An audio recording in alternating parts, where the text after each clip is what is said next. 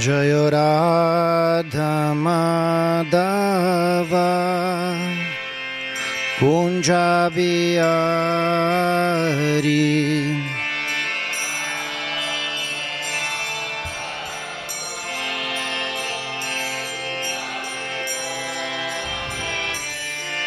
Jaya Radha Madhava Kunja Bihari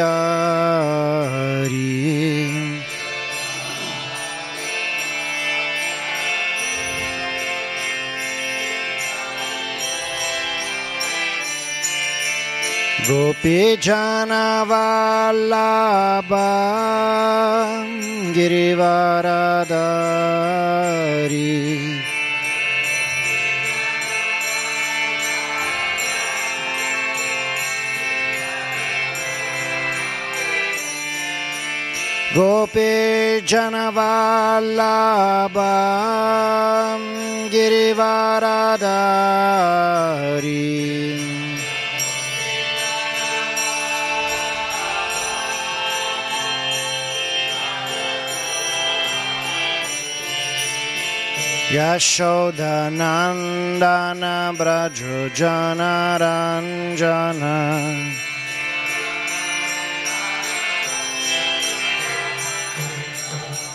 Yashodanandana Brajo Janaranjana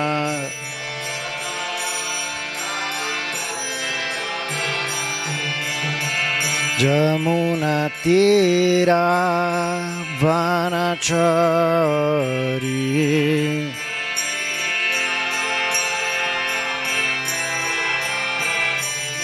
Tira Vanachari Jamuna Tira Vanachari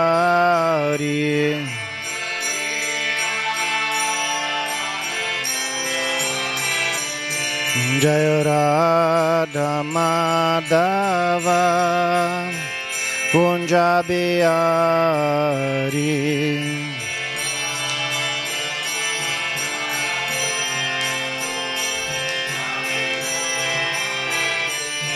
Radha Madhava Kunja Bihari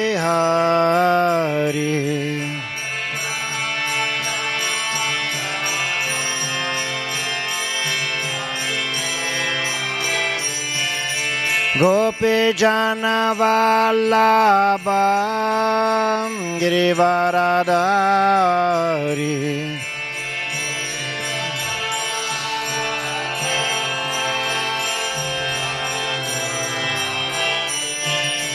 Gopi Janavallabha Girivaradari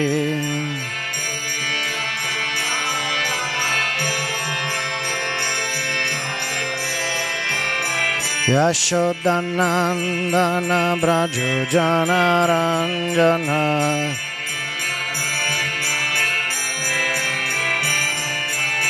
यशोदनन्दन व्रज जनरञ्जन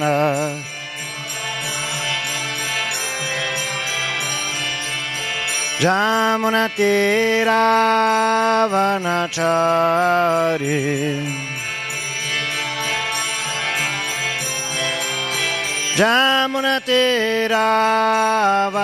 जामुनतीरावनचारि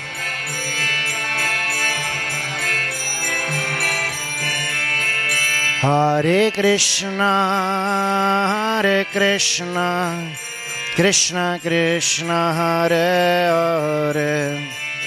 Hare Rama Hare Rama Rama Rama Hare Hare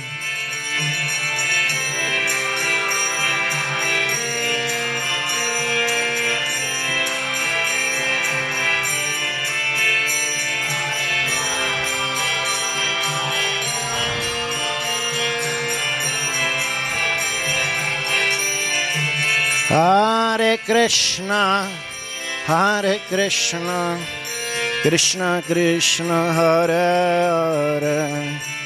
Hare Rama Hare Rama Rama Rama Hare Hare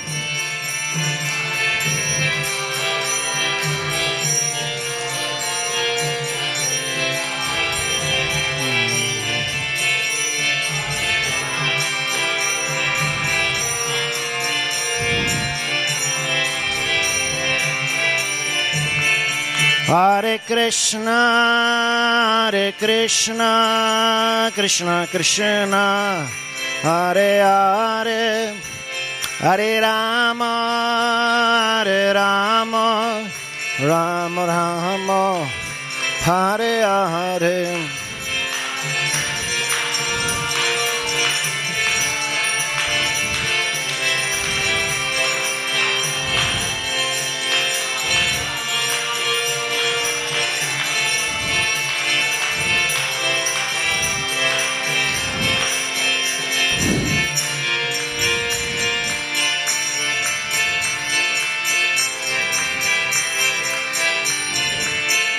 Hare Krishna, Hare Krishna, Krishna Krishna, Hare Hare, Hare Rama, Hare Rama, Rama Rama, Hare Hare.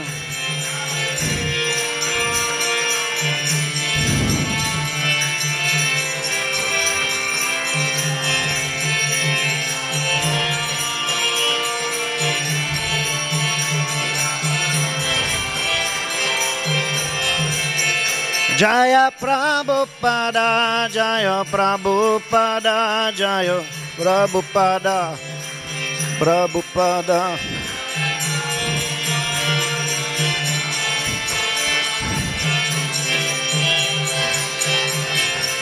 Prabhupada, Prabhupada, Prabhupada, Jaya Jaya Prabhupada.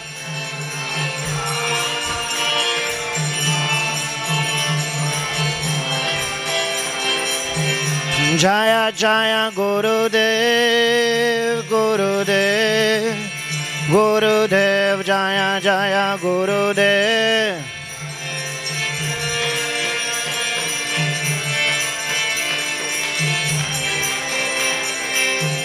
Jaya Jaya Gurudev Gurudev Gurudev Jaya Jaya Gurudev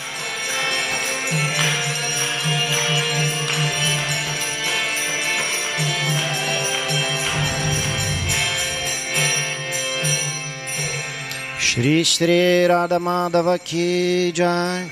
Shri Shri Radha Braja Sundara Ki Jai. Shri Shri Jagannath Baladeva Subhadra Ki Jai. Shri Shri Nitai Gaur Premanande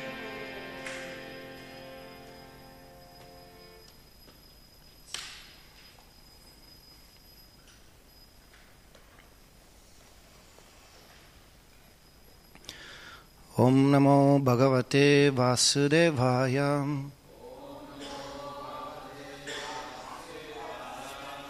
Om Namo Bhagavate Vasudevaya.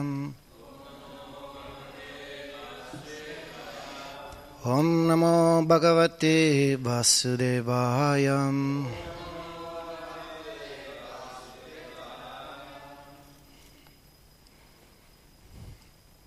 Leggiamo oggi dallo Srimad Bhagavatam, canto 8, capitolo 3, verso 19.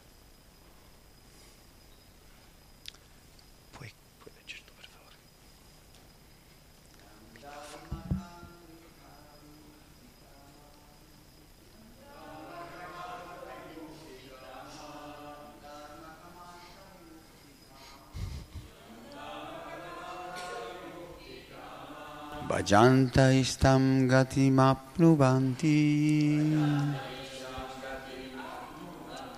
Bhajanta istam gatimapnuvanti Kim kashishoratya pidhana vyayam. Kim kashishuratya pideham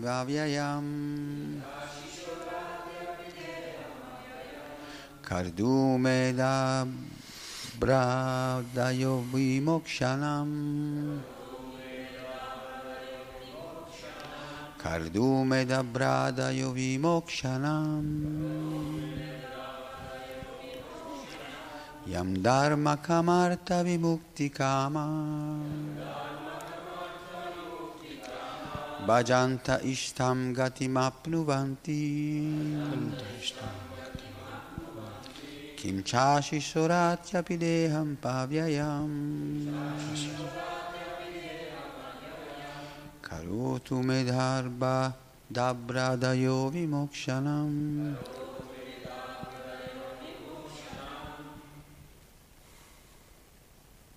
Prego. Dharma Kamarta Vimukti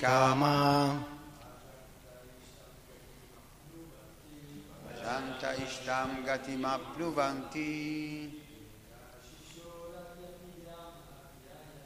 Kamkashishoratya pideyam avyayam. Karunge labradil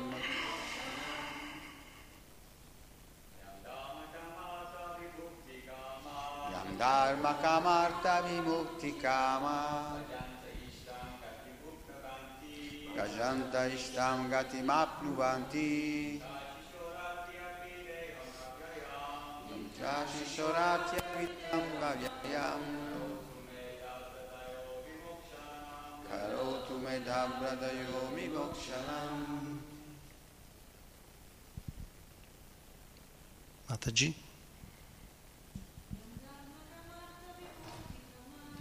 Dharma kamarta vimukti kama Bhajanta ishtam gatimapnuvanti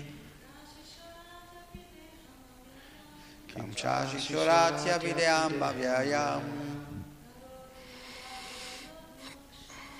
Karotu medhabradayo vimokshanam Yam dharma kamarta vimukti Vimukti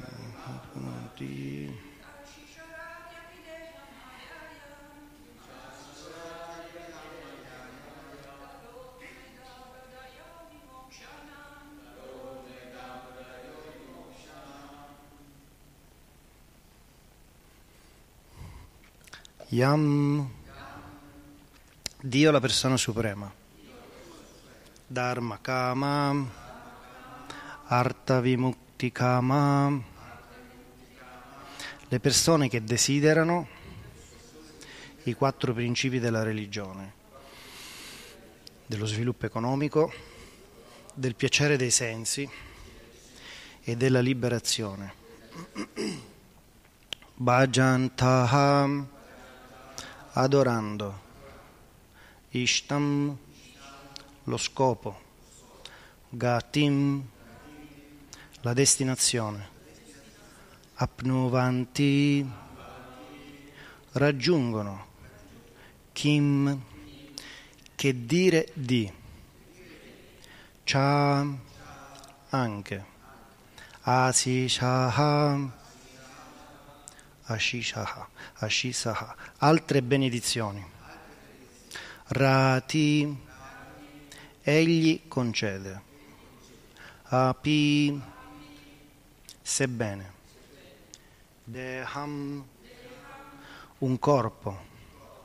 Avyayam spirituale. Karotu. Possa dare questa benedizione me a me Adabradaya Dio la persona suprema che manifesta una misericordia infinita. Vimokshanam la liberazione da questo pericolo e dal mondo materiale. Traduzione e spiegazione di Sua Divina Grazia, Si Bhaktivedanta Swami, Srila Prabhupada chi? Dopo aver adorato Dio, la persona suprema, coloro che si interessano dei quattro principi, la religiosità, lo sviluppo economico, la gratificazione dei sensi e la liberazione, ottengono da lui tutto ciò che desiderano. Che dire dunque delle altre benedizioni? In realtà talvolta il Signore concede un corpo spirituale questi a questi ambiziosi adoratori. Che Dio, la persona suprema, che è illimitatamente misericordioso, possa concedermi la benedizione di liberarmi dal presente pericolo e dal modo di vivere materialistico. Spiegazione. Alcuni uomini in questo mondo materiale sono akami, liberi dal desiderio materiale. Altri hanno l'ambizione di ottenere sempre maggiori benefici materiali e altri ancora desiderano essere appagati nella vita religiosa nello sviluppo economico, nella gratificazione dei sensi e infine nella liberazione. Akama sarva kamova moksha kama udaradihi fivrena bhakti yogena tivrena bhakti yogena yajeta purusham param Srimad Bhagavatam 2.3.10. È raccomandato che in qualunque posizione ci troviamo, non desiderando alcun profitto materiale, desiderando ogni profitto materiale o in ultima analisi desiderando la liberazione, offriamo il nostro servizio devozionale eh, e la nostra obbedienza al Signore per ottenere ciò che desideriamo. Krishna è molto buono. Yeyatamam prapadyante tam stataiva bhajami haham. Il Signore ricambia i nostri sentimenti e concede all'essere vivente tutto ciò che desidera. Krishna, situato nel cuore di ogni essere, soddisfa ogni desiderio dell'essere vivente. Ishvara sarva bhutanam riddhi desharjana tishtati brahmayan sarva bhutani yantra rudani mayaya. Il Signore Supremo è situato nel cuore di ognuno, o Arjuna, e dirige l'errare di tutti gli esseri viventi che si trovano ciascuno come in una macchina costituita di energia materiale. Bhagavad Gita 1861. Il Signore dà a tutti l'opportunità di soddisfare le proprie ambizioni. Anche un devoto come Dhruva Maharaj voleva la benedizione materiale di un regno più grande di quello di suo padre e sebbene avesse ricevuto un corpo spirituale ottenne anche lui il regno, il, il regno, perché Dio, la persona suprema, non delude mai chi prende rifugio sui piedi di loto. E poiché il re degli elefanti, Gagendra, si era sottomesso a Dio, la persona suprema, per essere liberato dal pericolo in cui si trovava e indirettamente dal costante pericolo della vita materiale, perché Dio, la persona suprema, non avrebbe dovuto soddisfare il suo desiderio? Rileggo il verso, per favore, ripetete dopo di me. Dopo aver adorato Dio, la persona suprema, coloro che si interessano dei quattro principi, la religiosità, lo sviluppo economico, la gratificazione dei sensi e la liberazione, ottengono da lui tutto ciò che desiderano. Che dire dunque delle altre benedizioni?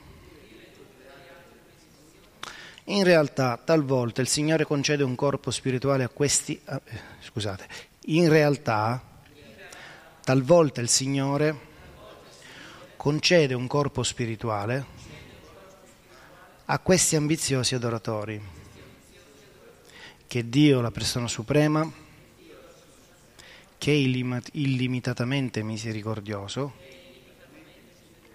possa concedermi la benedizione di liberarmi dal presente pericolo e dal modo di vivere materialistico. Om Gyanati Mirandasya Gyananjana Shalakaya Chakshurunmilitam Yena Tashmai Shri Gurave Namaha Shri Chaitanya Manobishtam Shtapitam Yena Bhutale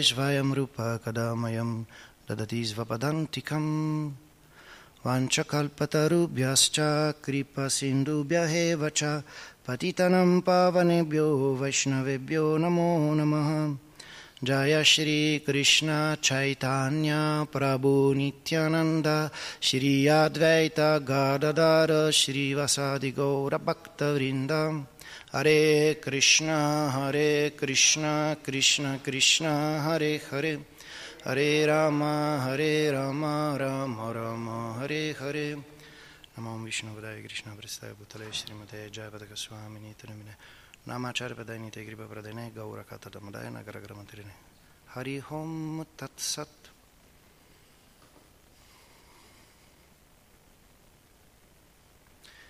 Hare Krishna a tutti, grazie per essere qui. Vi chiedo le benedizioni per ripetere le parole di Srila Prabhupada senza interpretare.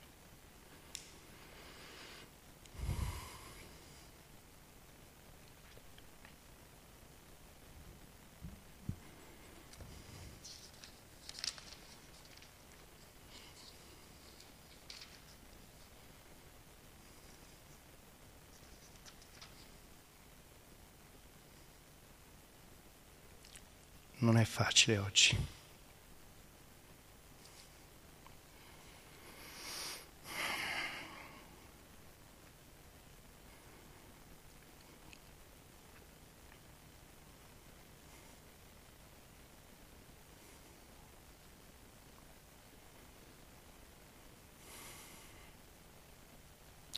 Krishna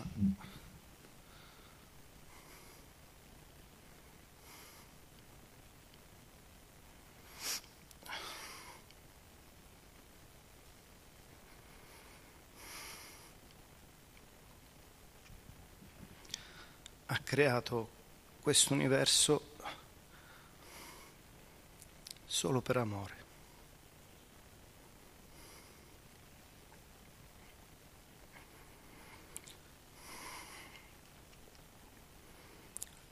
Lui desidera eternamente stare con noi.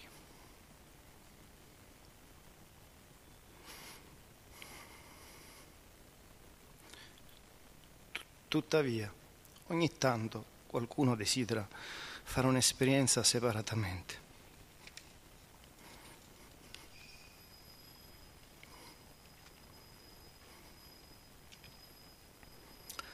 Chiedo scusa, ma oggi il Signore mi sta facendo realizzare delle cose importanti. E sono incapace di vincere in questo momento questa emozione così forte.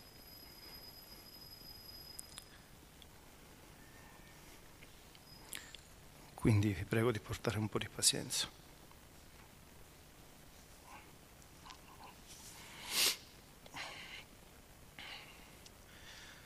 Quando noi amiamo qualcuno e questo qualcuno all'improvviso decide di stare separato da noi, noi soffriamo terribilmente.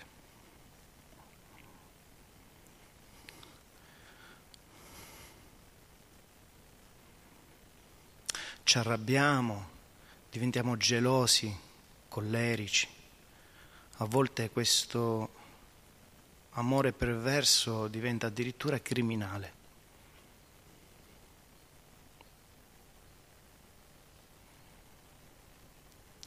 C'è chi uccide la propria moglie o l'amante della moglie o viceversa, mogli che uccidono il marito o le amanti del marito. Perché l'idea di essere abbandonati, traditi eh, o lasciati soli ci fa impazzire.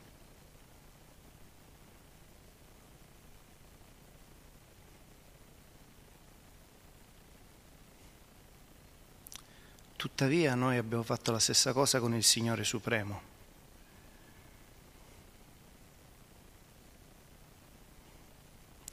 Era tutto quello che avevamo e mm, la nostra vita stessa, la nostra felicità. Però abbiamo deciso di godere dello stesso creato separatamente dal creatore.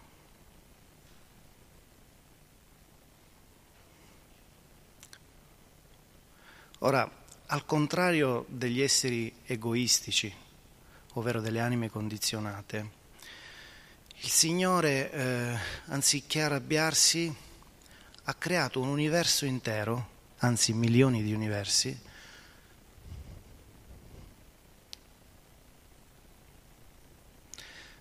dove queste anime ribelli possono godere in tutti i modi di tutti i loro desideri.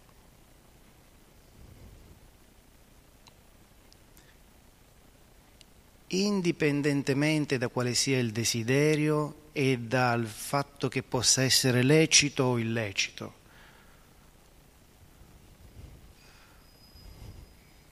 Per lecito intendo dire un desiderio che può essere di qualsiasi tipo di godimento ma che non faccia soffrire gli altri. E questo è legato alla natura dell'anima, che l'anima è fatta così, fatta di completa felicità, eternità e conoscenza. Quindi è naturale che in qualsiasi luogo si trovi che sia a casa sua o che sia fuori da casa sua, ovvero dal mondo spirituale, tende a, a esprimere questo desiderio di felicità, di godimento.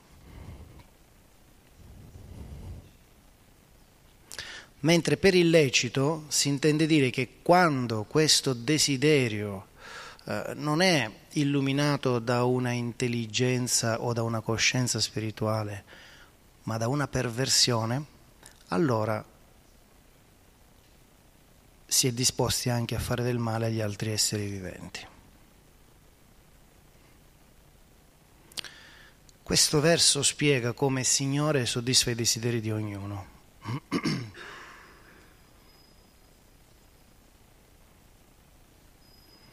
Lui potrebbe apparire qui davanti a noi, qualcuno potrebbe obiettare, è già qui sull'altare, ma esistono 70 milioni di italiani e siamo circa 15-20 persone qui davanti alle divinità.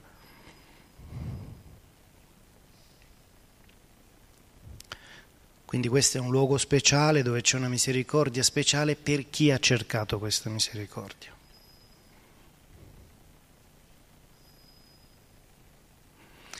Tuttavia il Signore non si rivela agli altri 70 milioni di italiani o eh, quanti sono? 7 miliardi nel pianeta circa di esseri viventi, perché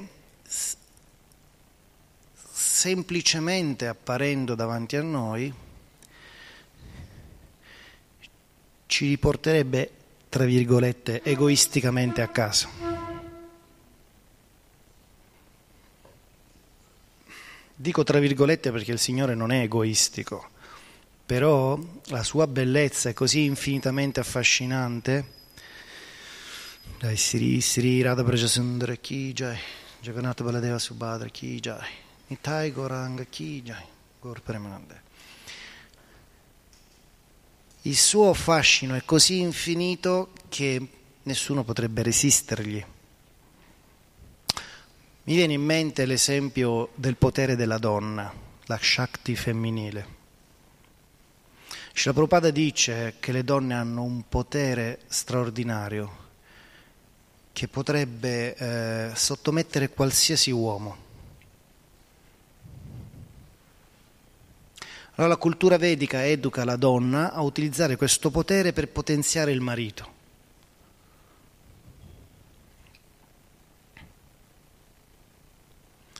Infatti quando nei Veda si parla di protezione della donna, ehm, non si intende dire solo proteggere il corpo della donna, ma si intende anche proteggere la sua mente dandogli la giusta educazione, la giusta istruzione, ovvero la donna fin da bambina cresce educata a non utilizzare questo potere in maniera indiscriminata.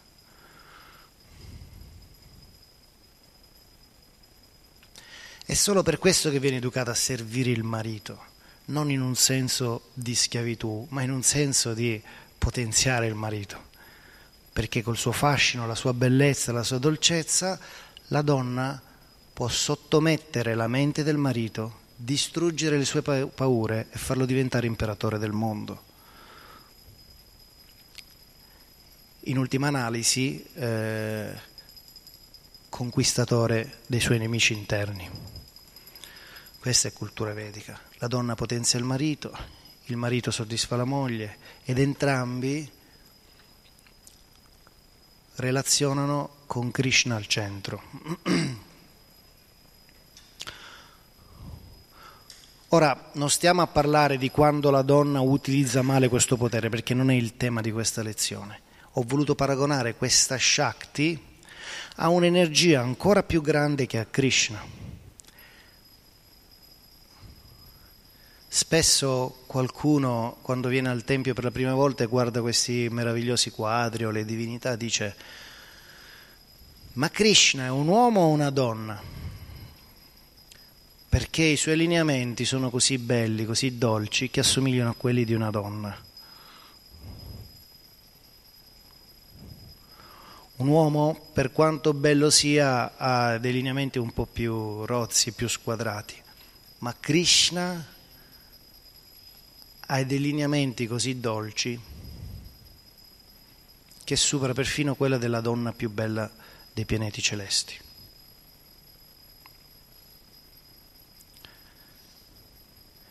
Quindi nel momento in cui lui decidesse di apparire così in pubblico, eh, tutti sarebbero completamente eh, travolti, eh, trascinati dalla sua bellezza, eh, rapiti, dimenticherebbero i loro desideri materiali e qualsiasi cosa mondana. Ma lui, per rispetto, del nostro desiderio di godere separatamente da Lui si tiene a distanza.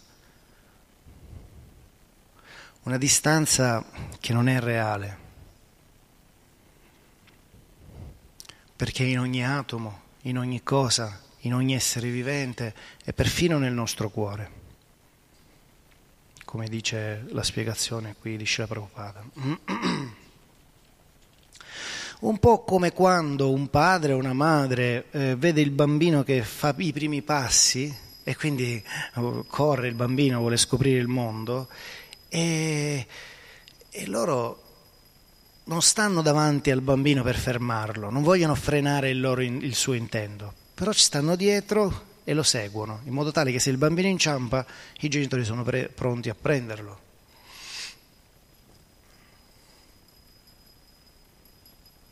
Qualcuno potrebbe obiettare che Krishna, quando noi soffriamo, non è lì pronto a prenderci, perché allora io devo sperimentare la sofferenza? Il Signore dovrebbe proteggermi dalla sofferenza, potrebbe pensare una mente contorta o coperta da molti strati di, di materia. In realtà ogni cosa che accade, apparentemente bella eh, o brutta, apparentemente felice o triste che sia, è la mano del Signore che ci sta dirigendo verso la giusta direzione. Mi ricordo che quando ero brahmachari, eh, qui a Villa Vrindavana, io ho trascorso i due anni più belli della mia vita.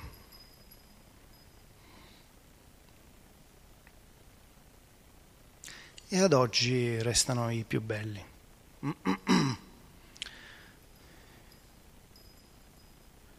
La motivazione è data dal fatto che il brahmachari, quando eh, riveste il suo ruolo con sincerità, mm, vive uno stato eh, di, di coscienza spirituale nell'abbandono a Krishna. Non ho mogli, non ho figli, sono lontano dai parenti, sono lontano dagli amici non ho un soldo in tasca, ho solo due o tre abiti arancioni e tutto quello che mi chiede di fare il comandante del Tempio, il presidente del Tempio o il mio maestro spirituale, io lo farò. Se questo viene fatto con la coscienza giusta, causa, è causa di grande estasi per un brahmachari.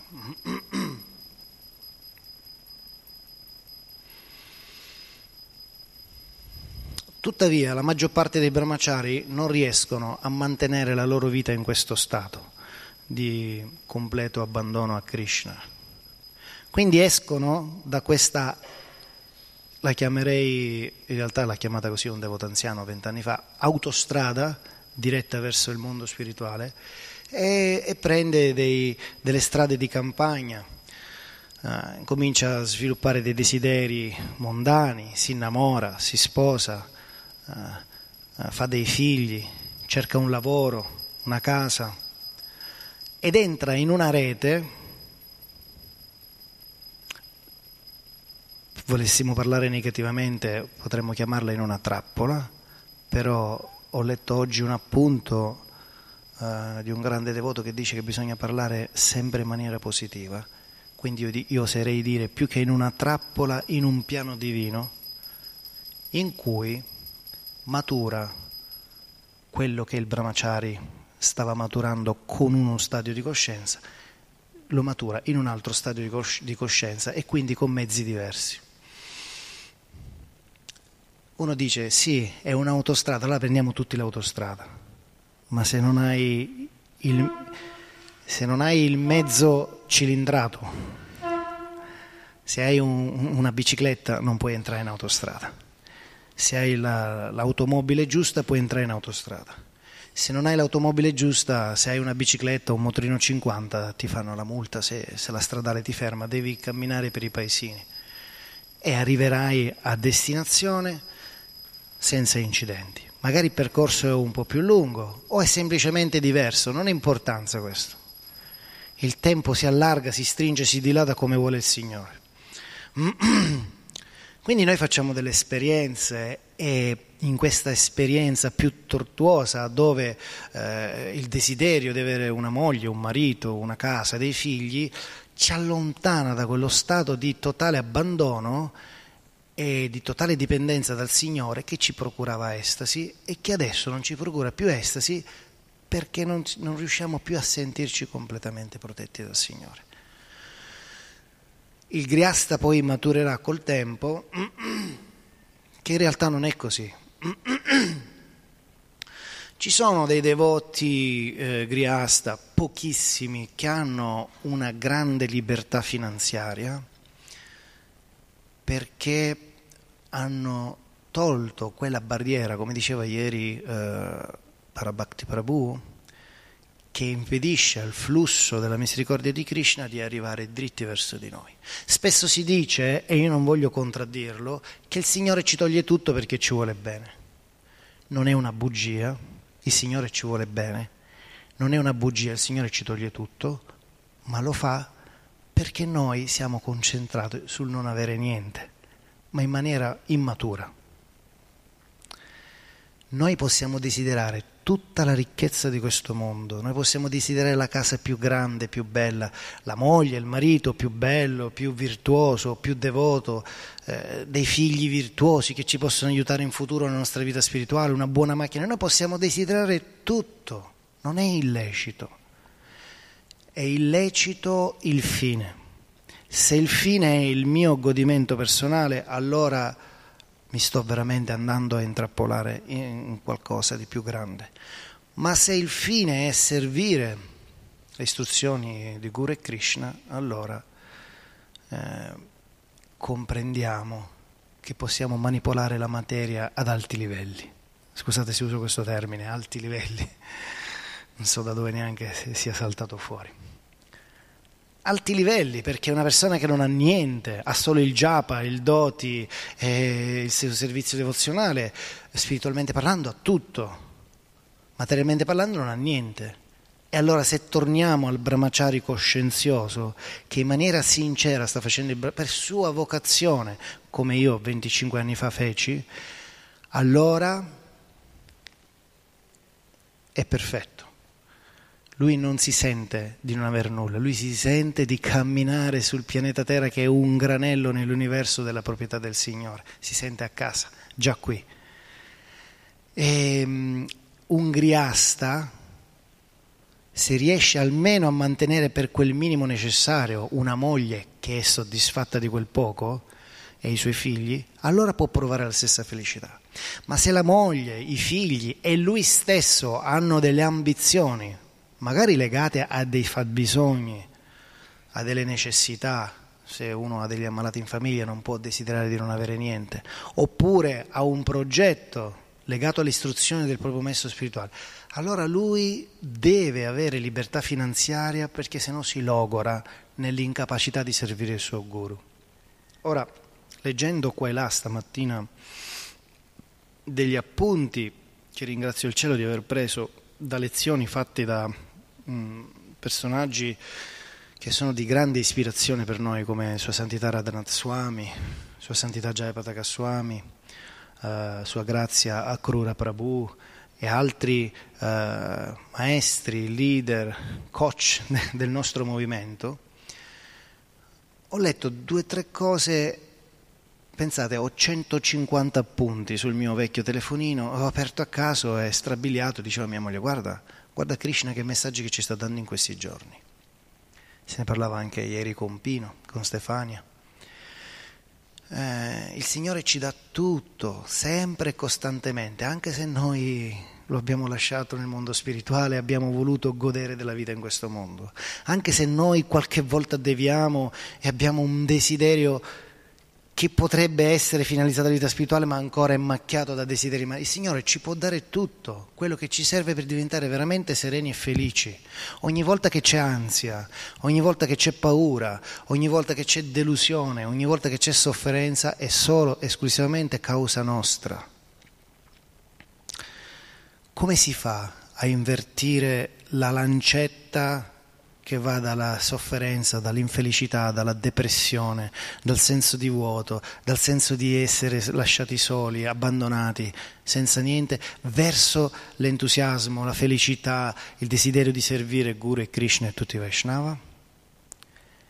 È solo una questione di esercizio mentale. La cosa stupefacente è che i nostri acharya e soprattutto il nostro... Eh, il nostro maestro spirituale principale di tutto il movimento che è Shila Prabhupada è che è sempre stato detto tutto. Noi abbiamo veramente la conoscenza più elevata, non solo in quantità di conoscenza, anche a livello tecnico di come sono fatti questi mondi, questi universi, questo corpo, no? Guardate quanto è sorprendente, il testo dice qua, la Bhagavad Gita, che l'essere vivente si ritrova in una macchina costituita di energia materiale. Uno capisce questa frase, ha capito metà della vita spirituale, noi non siamo questo corpo. Quindi c'è una conoscenza vastissima, ci si può addirittura perdere in questa conoscenza. Quando si parla degli ghiani, che cosa fanno di male questi ghiani? Non fanno niente, stanno studiando le scritture ma talvolta perdono di vista il punto, che è Krishna, che è la nostra relazione col Signore, che è l'amore per Krishna, che si manifesta prima di tutto dando amore a tutti gli esseri viventi e soprattutto partendo da quelli che sono più vicini a noi. Quindi noi dobbiamo amare tutti per capire l'amore per Dio o amare Dio per poter capire cos'è l'amore vero, puro, non lussurioso verso tutti. Ma dobbiamo cominciare da chi ci sta intorno, e oserei dire addirittura da noi stessi, perché ci sono dei tabù che a volte i devoti hanno e non perché qualche maestro spirituale li sta deviando, ma perché la conoscenza è così vasta che spesso, anche se noi non siamo ghiani, nel senso che non ci perdiamo nella speculazione mentale eh, delle varie interpretazioni dei testi vedici, noi stiamo concentrati sulla Bhagavad Gita, sullo Srimad Bhagavatam e sulla Chaitanya Charitamrita, che sono sufficienti, più che sufficienti a risvegliare la nostra relazione con Dio. Tuttavia, quando un maestro spirituale parla, se voi, ten- se voi tentate a prendere appunti, e poi rileggete gli appunti, vi rendete conto che ogni frase è oro colato e ci sarebbe da studiare mesi per cercare di realizzare quella frase lì. Ed è quello che ho scoperto io stamattina, leggendo due o tre frasi eh, dei nostri santi guru. Non è facile dire queste cose perché io non ho ancora realizzato niente. Oggi ho avuto uh, un attimo di misericordia e, e, e ho compreso delle cose che spero di non dimenticarmi già a colazione, mentre prendiamo presciata. Ogni volta che un devoto anziano, un maestro spirituale parla, oppure ogni volta che leggiamo un libro di Shila noi dovremo soffermarci su ogni punto. Quindi nel caso della lettura di un libro di Shila su ogni frase. Non c'è una sola frase in tutto lo Srimad Bhagavatam che sia messa lì per allungare eh, le righe della spiegazione. Ogni singola frase ci può portare dritti dritti da Krishna. È una cosa stupefacente, ma noi non ce ne accorgiamo. Noi, in base alla nostra natura, in base alla nostra intelligenza, alla nostra coscienza, alla nostra esperienza di vita, veniamo colpiti qua e là da alcune frasi. Ma ogni singola frase è come è come un puzzle dove ogni pezzo ha la sua funzione. Ne togli uno, dici, oh, in questo quadro c'è un buco. Infatti, se grazie a una nostra tendenza, se grazie alle istruzioni del nostro guru e alla misericordia del Signore noi incominciamo a capire qualcosa nella vita spirituale, ci, ci renderemo conto, facendo dei ragionamenti intorno a quella frase che ci ha colpito, che ci sta facendo realizzare, che tutto torna. Non esiste contraddizione. Quando noi vediamo una contraddizione nell'istruzione del guru, di Shila Prabhupada o delle sacre scritture, così a, a colpo d'occhio, è perché abbiamo una coscienza che ancora non è purificata. Non esiste contraddizione, è la perfezione. Allora, dicevamo, come facciamo a spostare la lancetta dalla depressione della sofferenza di questo mondo alla, all'estasi, non esageriamo, all'entusiasmo di servire in modo corretto per raggiungere l'estasi? Innanzitutto mettendo attenzione alle cose giuste e diventando distratti da quelle cose che non ci sembrano tanto giuste. Io devo essere distratto quando vedo qualcosa che non mi piace. Devo essere molto attento quando vedo qualcosa che mi piace. Questo lo fa chiunque. Un bambino quando entra in un negozio di giocattoli, ci sono centinaia di giocattoli, è esterefatto, però poi va dritto dritto, se gli piacciono le macchinine verso le macchinine, se gli piacciono i robot verso i robot. A chi gli piacciono i robot non si sofferma sulle macchinine o sulle costruzioni, va dritto lì, perché ha quella natura. Così un adulto, uomo o donna che sia, quando entra in un negozio, ci sono migliaia di articoli, va dritto dritto lì dove sta cercando un qualcosa di preciso. Gli stivali, la borsetta, il vestitino, cosa è importante. Così noi, nella nostra vita spirituale, dobbiamo imparare a fare la stessa cosa. Noi non dobbiamo prendere in giro i materialisti che non capiscono niente. Noi dobbiamo imparare dai materialisti come arrivare all'obiettivo, perché i materialisti arrivano sempre all'obiettivo. Quindi anziché denigrare un materialista, io sono un materialista, che cos'è un materialista, che cos'è un karmi, io devo imparare da lui come fissare la mente su qualcosa. Magari lui la fissa su qualcosa che a me non interessa, io la fisso su qualcosa che mi interessa. Così, se noi viviamo in una comunità, per esempio, ci sono cose belle e cose brutte. Le cose brutte possono essere l'austerità, la mancanza di soldi, tanto servizio devozionale. Abbiamo un elenco infinito, ma c'è un elenco 10 milioni di volte superiori di cose belle che noi non troviamo lontani dal, dal Sangha, cioè dall'associazione con i devoti o dal luogo santo. Quindi noi dobbiamo fissare la nostra mente su queste cose qua. Noi siamo, se siamo in una comunità per vocazione o per eh, necessità o, per, di, o di passaggio, anche per due giorni o per un periodo, per una vacanza spirituale, qualunque sia il motivo, se noi siamo in questo luogo dobbiamo approfittare nel presente di fare grandi passi verso lo scopo ultimo della vita. Non si può manco descrivere la bellezza di questo posto, io intendo dire la bellezza spirituale. C'è anche quella materiale perché Villa Vrindavana è un posto speciale, bellissimo, sulle colline del Chianti, ma ci sono le mucche. Quando esci dal tempio la mattina presto che senti che c'è il vento che soffia, che senti l'odore delle mucche, ma qual è la differenza?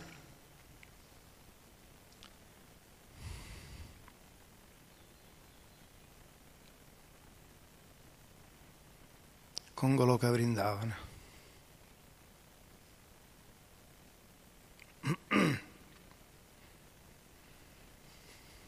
È uguale. È solo questione della nostra coscienza. Io posso essere a Goloka Vrindavana sempre. Un po' più difficile, ma non impossibile, essere a Goloka Vrindavana anche in centro di una città, lontano dai devoti. Questo è un esercizio più facile però per i devoti un po' più, più forti un po' più puri.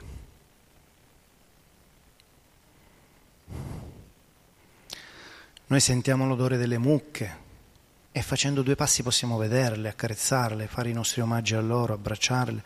Sentiamo i pavoni cantare tutto il giorno, gli uccellini, Ci, siamo circondati dal bosco, abbiamo delle divinità meravigliose, dunque ci giriamo, vediamo un devoto, una devota con il tilak, non c'è differenza col mondo spirituale se la nostra coscienza si fissa su questi particolari.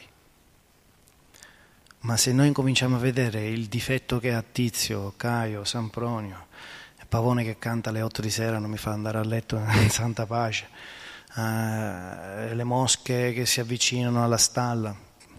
Eh, possiamo trovare l'orrido nell'oro, ma le persone intelligenti trovano l'oro nel fango, come i ricercatori d'oro che vanno nelle miniere, vanno sottoterra, uh, scavano nel fango del fiume chi lo fa fare? Uno di mettersi con le gambe in acqua, anche in inverno, con sto setaccio, col fango del fiume.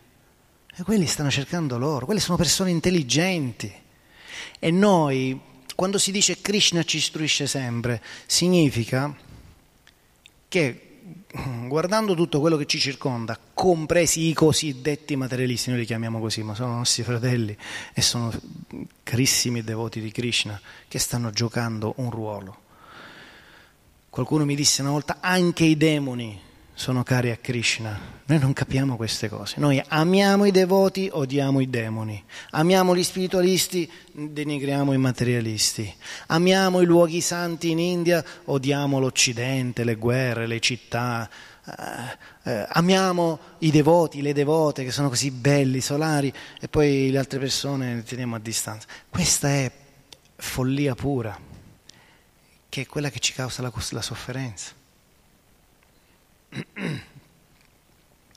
Così noi soffriamo a volte della mancanza dei soldi e dobbiamo capire se questi soldi ci servono davvero. Se non ci servono dobbiamo staccarci da questo desiderio perché se sei un brahmachari che vive al Tempio e non ha nessun progetto, goditi la vita spirituale perché io quei due anni li, li sto rimpiangendo da 25 anni e non li ho più riavuti neanche per un attimo il mio desiderio di, di eh, vivere a Villa Vrindavana mi ha riportato qui, perché poi tutto quello che vediamo nel mondo è una manifestazione dei nostri pensieri.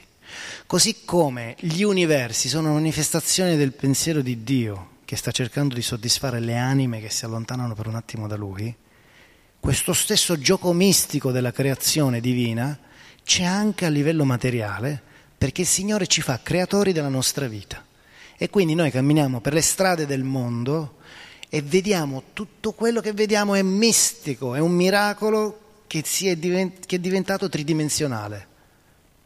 Bello o brutto che sia, non ha importanza, fa parte di un piano divino per la crescita di ognuno, a secondo la sua coscienza.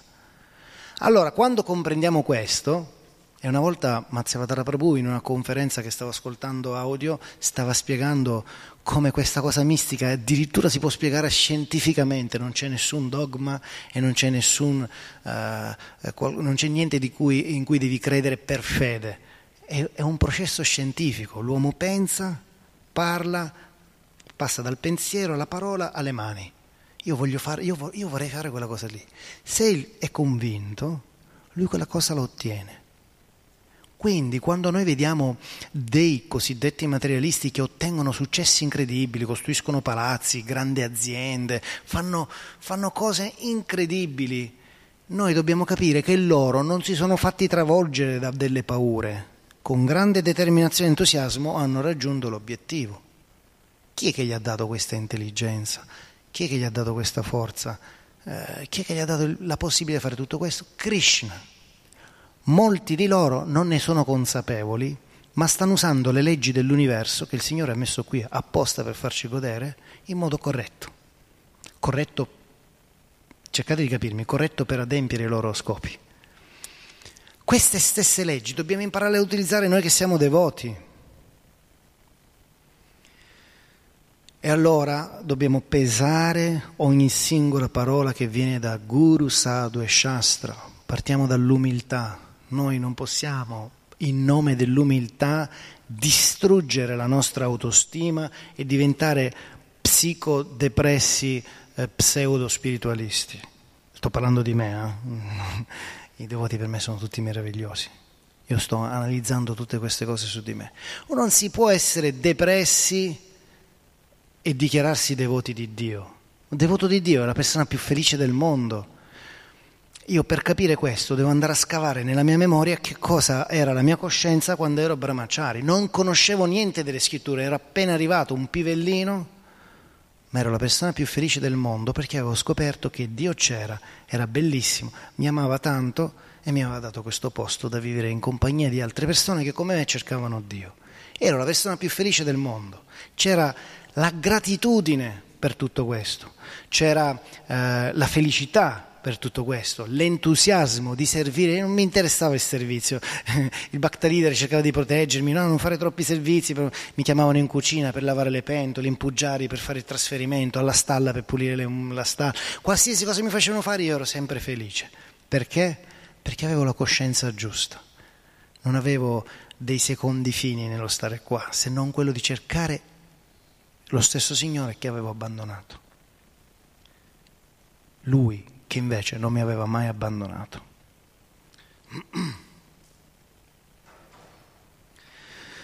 Quindi noi possiamo desiderare qualsiasi cosa perché siamo nel luogo giusto.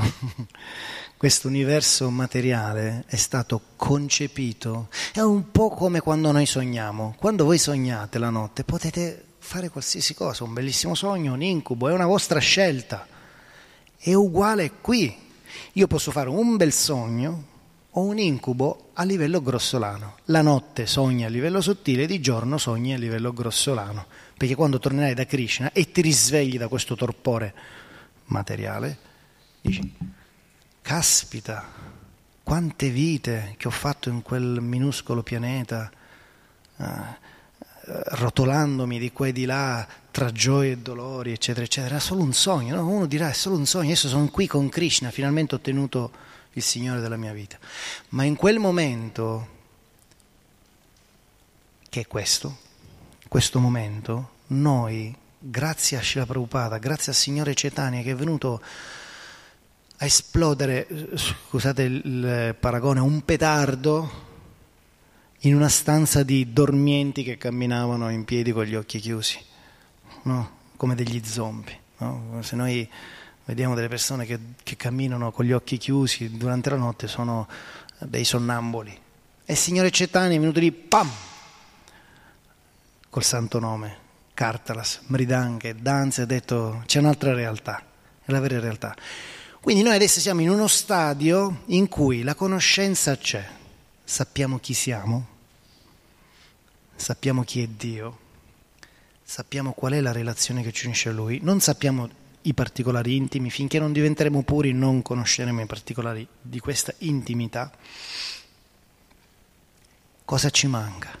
Diventare profondi nel realizzare ogni cosa che vediamo, che sentiamo, che leggiamo e che tocchiamo nella nostra vita spirituale. Altrimenti diventa una routine dove ci dà dei piccoli benefici che restano tali perché è come se qualcuno mi dà qualcosa e io la rifiuto. Se uno domani per strada tieni, tieni una mazzetta di soldi da 500 euro l'uno, no? E te li sta regalando. C'è quello che li prende e quello che non li prende. Quello che non li prende non si può lamentare, è lui che non li ha presi.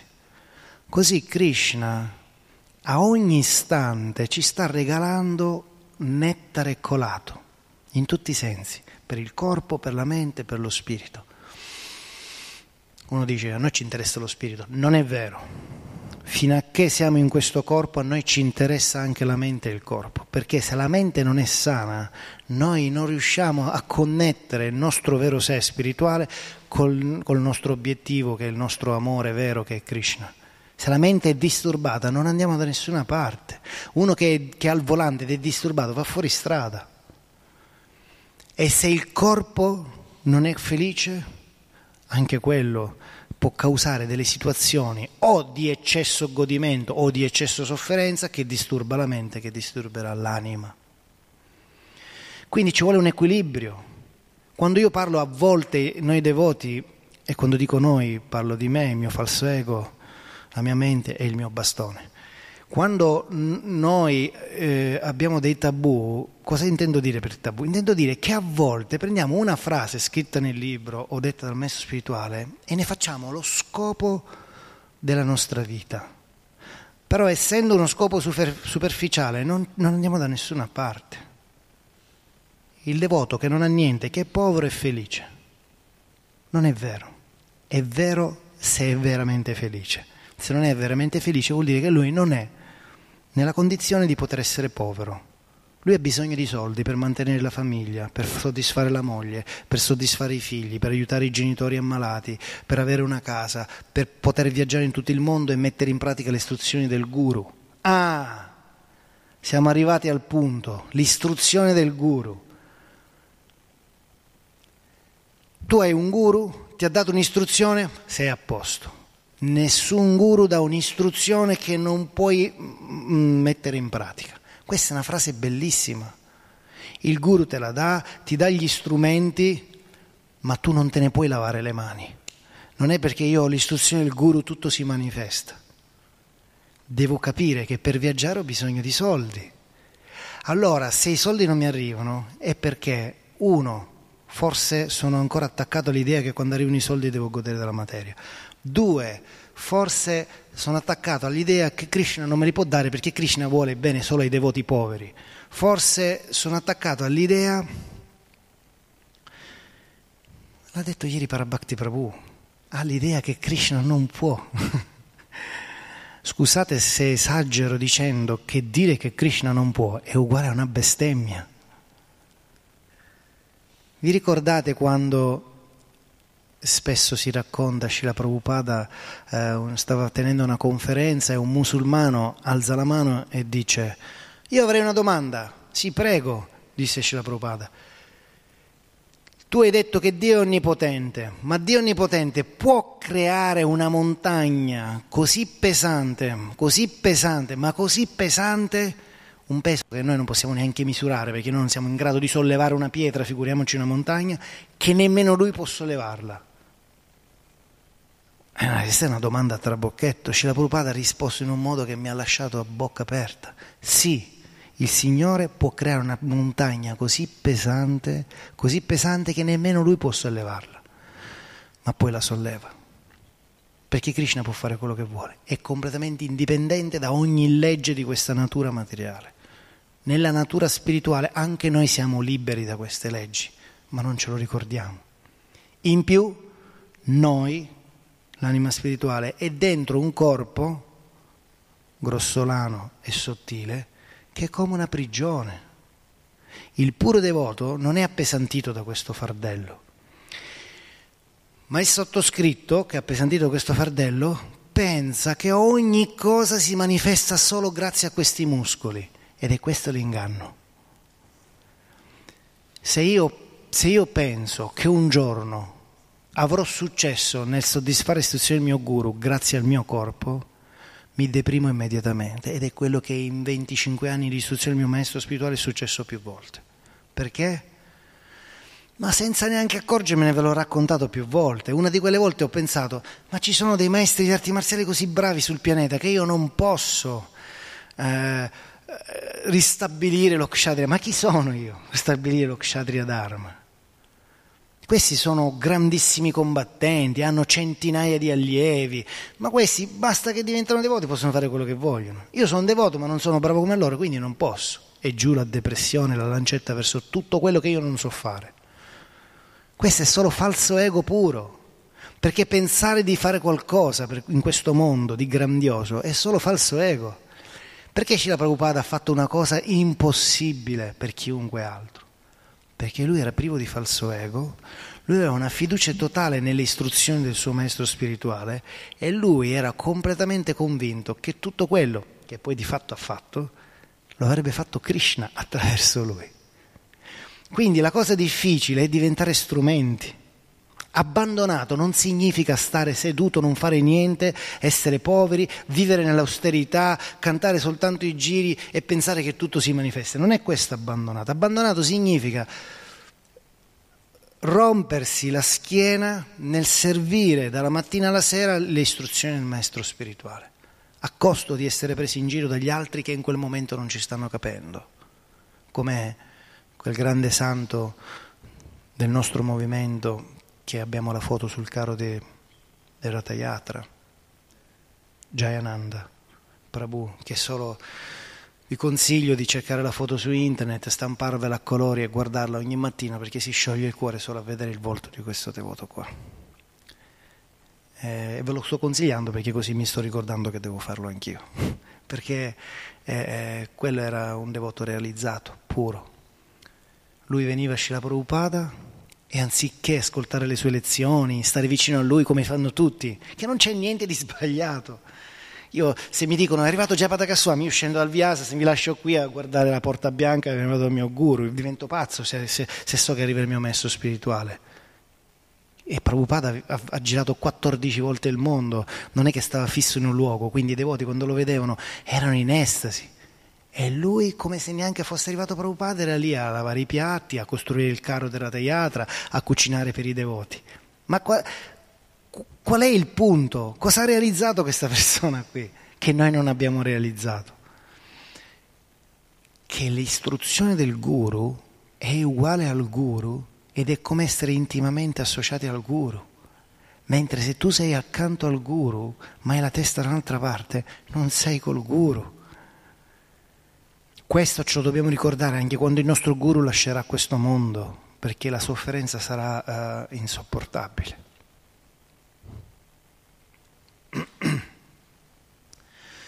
Va bene, in questo momento sono un vulcano in esplosione, potrei andare avanti per tre ore, ma non ce le abbiamo tre ore di realizzazioni che vengono da una frase letta stamattina uh, di Sua Santità Radhanath Swami che spiega che l'umiltà significa semplicemente servire in modo corretto il guru, le istruzioni, i devoti. Non dobbiamo criticare, se critichiamo gli altri stiamo perdendo il nostro tempo, la nostra intelligenza, la nostra energia la stiamo concentrando su un difetto che presto diventerà nostro.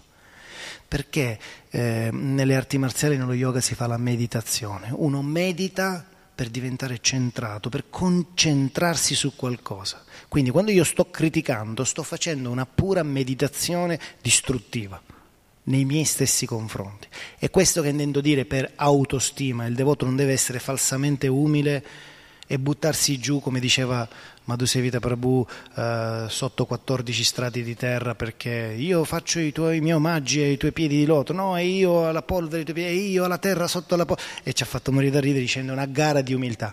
Umiltà significa servire senza tante parole l'altro. Sì, posso anche toccare i piedi, ma io devo servire, non parlare. Quindi noi dobbiamo concentrarci sulle qualità meravigliose dei devoti. È per questo che quando andiamo via da un luogo come Villa Vrindavana, per dovere, per missione, per esigenze varie, allora noi eh, mediteremo con grande nostalgia sui piedi di loto dei devoti, che sono persone meravigliose. Guai se la nostra mente un difetto, vede un difetto nel devoto. Quando succede, con chi ce la dobbiamo prendere? Con la nostra mente. Noi dobbiamo raddrizzare la nostra mente. Radhanaswami, no, Radhanaswami eh, Sua Grazia Akrura Prabhu ha fatto una lezione che sembrava fatta per me perché parlava tutto degli kshatriya, lo kshatriya dharma, il guerriero e io scrivevo, scrivevo, scrivevo alla fine cosa dice? Noi dobbiamo diventare guerrieri e combattere contro i nostri nemici interni, non contro quelli esterni. Quello è uno kshatriya grossolano, se succede abbiamo tante armi, abbiamo il bastone, possiamo lanciare anche lo, se uno entra qui lanciamo lo sgabello in testa se vuole fare del male a un bambino, a una devota. Ma la, l'intera arte kshatriya, l'intero Danurveda e l'intero codice morale del guerriero, pensate che furbo il Signore, lo ha concepito per insegnare agli uomini come diventare padroni di se stessi. E conquist- il re conquista. Il, noi, il devoto cosa conquista? Il suo corpo la sua mente, i suoi sensi. Il re sottomette tutti gli altri e lui diventa l'imperatore. E chi sono gli altri? I nostri sensi, la nostra mente, la nostra intelligenza, il nostro ego. Non c'è altro da fare, diventare guerrieri spirituali e pesare ogni parola che viene dalla bocca di loto dei nostri maestri spirituali, dei devoti anziani e delle sacre scritture. Allora capiremo che quando stiamo soffrendo, perché stiamo, la sofferenza è il termometro che stiamo sbagliando tutto. Ci dobbiamo fermare un attimo e capire che c'è tutto.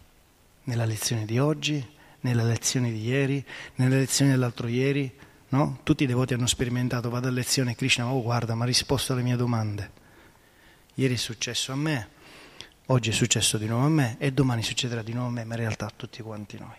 Ma concludo dicendo che la cosa incredibile della furbizia di questo giovane pastorello che è un furbacchione incredibile, non solo nel conquistare il cuore delle gopi, ma nel conquistare tutti, perché lui nell'undicesimo canto c'è una frase di Prabhupada, non mi ricordo che capitolo, che verso l'ho letta anni fa e mi è rimasta qui, Krishna a ogni istante sta facendo una fatica enorme, lui non fa fatica, però per noi sarebbe una fatica enorme, di portarci a ogni istante verso di lui.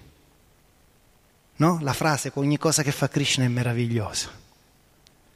È vero, quindi appena uscite da questa porta, dopo questa lezione, state attento a tutto quello che vedete. Quando salite il gradino, quando cade una foglia, è tutto perché Krishna è il regista, il coreografo, lo scenografo, quello che sceglie gli attori per, nostra, eh, per questo film che può diventare un'avventura meravigliosa a lieto fine. Se non lo è, temporaneamente, è solo una puntata alla fine è sempre meraviglioso. Vi ringrazio, se, se volete aggiungere qualcosa o fare qualche domanda a Ramachandra Prabhu che è qui presente, che vi potrà in maniera molto più semplice dire cose più centrate.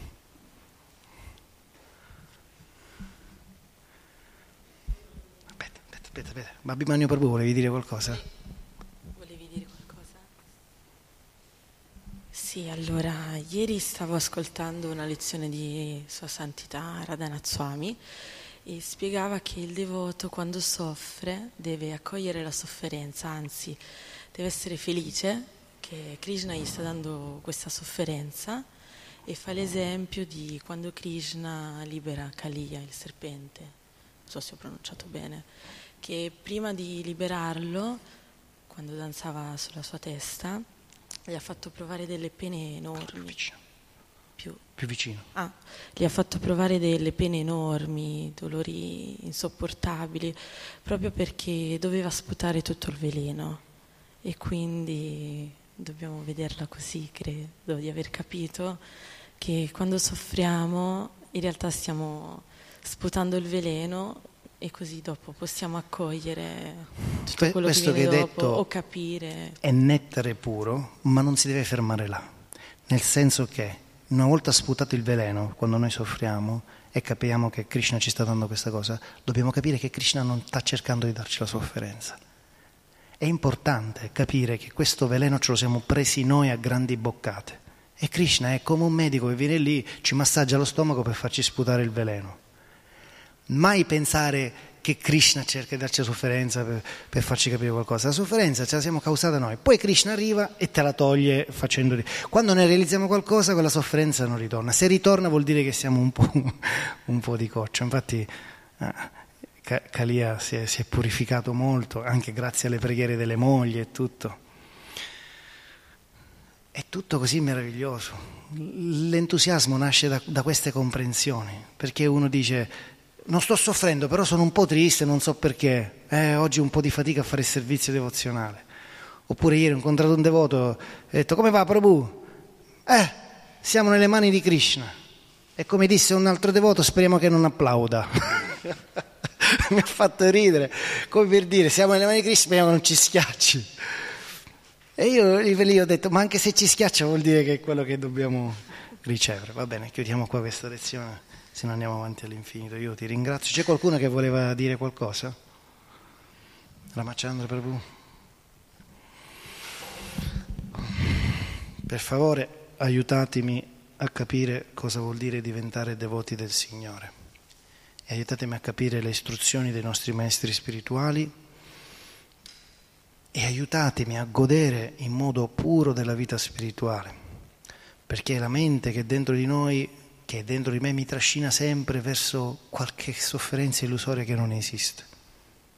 Abbiamo tutto e siamo figli della persona più potente e ricca dell'universo. Quindi chi lo desidera può uscire anche dal tabù della povertà. Se vuole diventare la persona più ricca del pianeta o tra i più ricchi del pianeta come il nostro caro uh, Ambarisha Prabhu che sta aiutando enormemente con i suoi soldi il movimento. Se abbiamo non l'ambizione, ma l'istruzione di fare grandi cose, abbiamo bisogno di grandi risorse. E Akrura Prabhu dice quando diventiamo umili, quando diventiamo sinceri, quando capiamo che Krishna è lì che non vede l'ora di darci tutto e, e capiamo che siamo solo strumenti, allora arriverà tutto. Quindi devo uscire dal mio falso ego di pensare di poter fare qualcosa allora arriverà tutto. Quindi pregate per me e datemi per favore le vostre benedizioni. Jai Shila Prabhupada Ki Jai. Grantaraj Srimad Bhagavatam Ki Jai. Il Signore Supremo Onnipotente Krishna Ki Jai